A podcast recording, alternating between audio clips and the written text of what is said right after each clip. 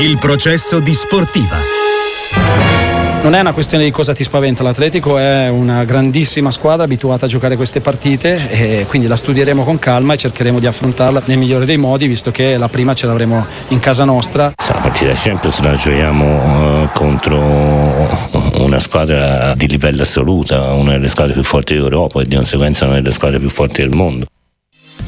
Torna la Champions League, tornano le coppe europee in questa settimana, ovviamente tutto in diretta su Radio Sportiva. Tra l'altro, aggiornamento dell'ultima ora a proposito di Atletico Madrid, Morata salta l'Inter, contusione ossea e distorsione del legamento laterale, almeno tre settimane per il recupero e quindi se va bene per Simeone ce l'avrà al ritorno, ma sarà molto difficile che Morata possa giocare la doppia sfida contro l'Inter in Champions League. Non arriva nel migliore dei modi l'Atletico di Simeone la sfida con i nerazzurri.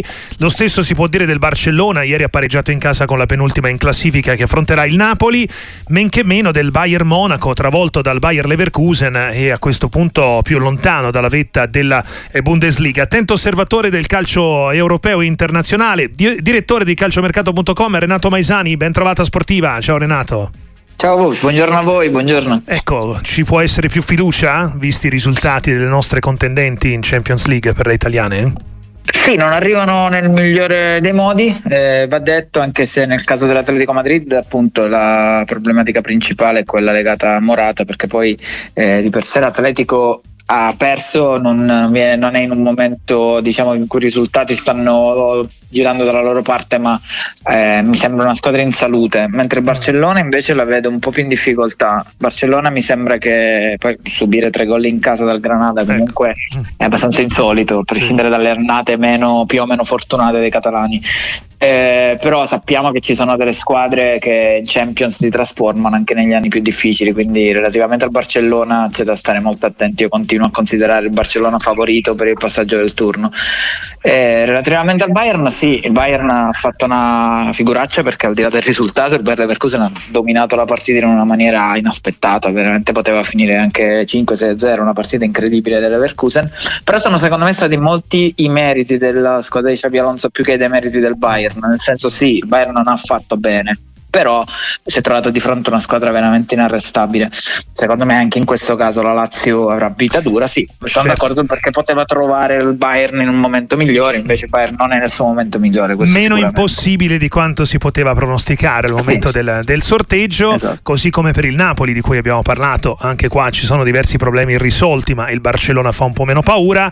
Eh, L'Inter con l'Atletico, Bruno Longhi, buongiorno Bruno, intanto ben trovata sportiva. Eh, a questo Ciao, punto buongiorno. mancando anche Morata, dobbiamo considerare l'Inter favorita nel doppio confronto con l'Atletico? No, sicuramente l'Inter se la gioca, cioè facendo seguito a quello che stavate dicendo, eh, il palcoscenico della Champions è diverso rispetto al palcoscenico del campionato. C'è proprio l'esempio dell'Inter a testimoniarlo. Lo scorso anno l'Inter non viaggiava a velocità folle in campionato, nonostante questo poi era arrivato in finale di Champions. Questo per dire che insomma cambi l'abito quando giochi queste partite, no? Ti mhm. trasformi, c'è una, un'attenzione, una, una pressione esterna, è tutto, è tutto, diverso. Però è chiaro che l'Inter già se la giocava prima con eh, l'Atletico Madrid, a maggior ragione se la gioca adesso che eh, c'è questa assenza di, di Morata. Fermo restando che stiamo parlando di club che hanno comunque le soluzioni alternative, forse l'Inter l'avrebbe un po' meno se perdesse Lautaro, questo per quanto riguarda l'attacco, però ovviamente l'Atletico le soluzioni ce le ha. Eh, Renato Maisani, oggi eh, Paolo Condosso Repubblica ha scritto che soltanto il Real Madrid e il Manchester City in questo momento sono a livello dell'Inter in Europa. Tu condividi, poi eh, lo chiedo anche a Bruno.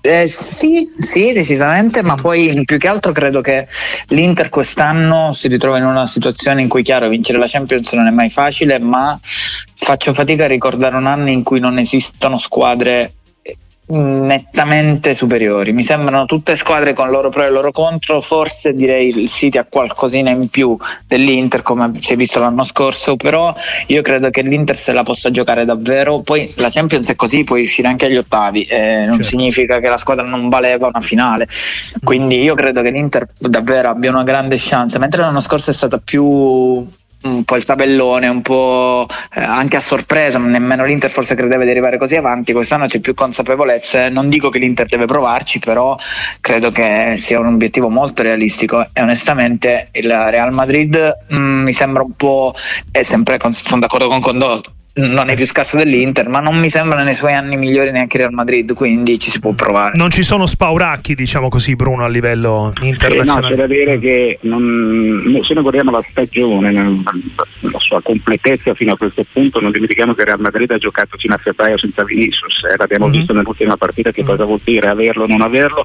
e che la, il Manchester City ha giocato senza eh, Holland, ovviamente senza per un bel po'.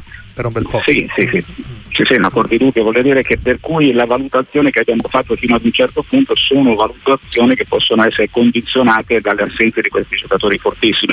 Mm. Però mh, l'Inter eh, sta dando lezioni di bel gioco e anche di risultati, perché di costruzione eh, di gioco partendo dalla metà campo, partendo dai difensori, di palle gol che crea ad ogni partita, per cui stiamo assistendo ad una evoluzione migliorata di quella che era l'Inter di Conte. Il modulo è lo stesso, ma adesso è una squadra che è sicuramente in grado di giocarsela con tutta. Mm. Chiaramente io se devo eh, non dare un pronostico, dare un valore alle potenzialità delle squadre, metto sicuramente, no, come, come, ha detto Paolo Condò, metto Real Madrid e Manchester City un gradino più avanti e poi l'Inter ci sta, poi c'è sempre il solito discorso, no, che si giochi sui 90 o 180 minuti può succedere di tutto, se arrivi arrivi in finale può succedere di tutto come è capitato lo scorso anno in cui l'Inter ha perso ma non è stata battuta dal Manchester City. Renato, di Milan e Roma abbiamo parlato in precedenza e molti ci chiedono dei decatelari dell'Atalanta, ecco, può essere eh, quella dell'Europa League per l'Atalanta eh, una strada, ora non dico in discesa, ma insomma per questa Atalanta in questo momento anche quella è un'occasione? Sì, io credo che l'Atalanta si ritrovi una chance incredibile di, di portare non a caso un trofeo, ma di arrivare in finale, perché l'Atalanta è, è una squadra che davvero non, è imprevedibile. Eh, sui 180 minuti, appunto, come diceva Bruno, può, può, succedere di tutto, a maggior ragione se sei una squadra attrezzata per farlo. Io credo che dipenderà molto anche dalla volontà di Gasperini, delle priorità che vorrà dare. Mm. Chiaro che l'Atalanta è la favorita per arrivare quarta ed è, e non è da poco, però non so quante altre volte può capitare la chance a una squadra, a un club più che altro come l'Atalanta di poter puntare con convinzione arrivare in fondo a Coppa Europea. Quindi l'organico è abbastanza, la rosa è lunga, ok, però ci sono dei giocatori più bravi di altri e se Gasperini deciderà di dare priorità all'Europa League, secondo me l'Atalanta è anche rispetto a, alle altre italiane la vedo più, più europea, mi sembra una squadra che può davvero fare bene diventa molto interessante seguire il percorso. Eh, grazie davvero a Renato Maisani, direttore di calciomercato.com e buon lavoro. Ciao, alla prossima. Grazie a voi, buon lavoro. Il processo di sportiva. Bruno, invece i tuoi appunti su Milan-Napoli di ieri sera? È stata una partita intensa, eh, di grande spessore agonistico, ho visto un Milan che è partito male perché il Napoli aveva in mano il pallino del gioco, poi dopo il gol di Hernandez si è visto una squadra matura e poi una squadra che ha saputo difendersi. Però eh, noi critichiamo il, è giusto elogiare il Milan perché sulle ultime sette partite ha fatto sei vittorie e un pareggio, è un Milan che non può prescindere poi dalla catena di sinistra perché la sua forza propulsiva è sempre lì dove c'è Teo Hernandez e dove c'è anche Leo, non segna ma però si rende sempre utile. Eh, noi siamo ovviamente quasi esasperati no, nelle critiche nei confronti di Leo come lo siamo adesso nei confronti del Napoli. Ho visto invece una squadra matura, una squadra che sta bene, poi chiaramente le partite le decidono gli episodi, però ho visto una squadra che ha saputo nella prima parte della gara essere in palla, tenere proprio il pallino del gioco e poi cercare il pareggio, però chiaramente non è mai facile quando giochi contro una squadra che sa benissimo come chiudersi e come sfruttare le ripartenze. Per cui non sono così mh, negativo nei confronti del Napoli, tutt'altro. È chiaro che la media punti di Mazzari è quella che è e gol che non arrivano in trasferta, eh, la classifica che è penalizzante.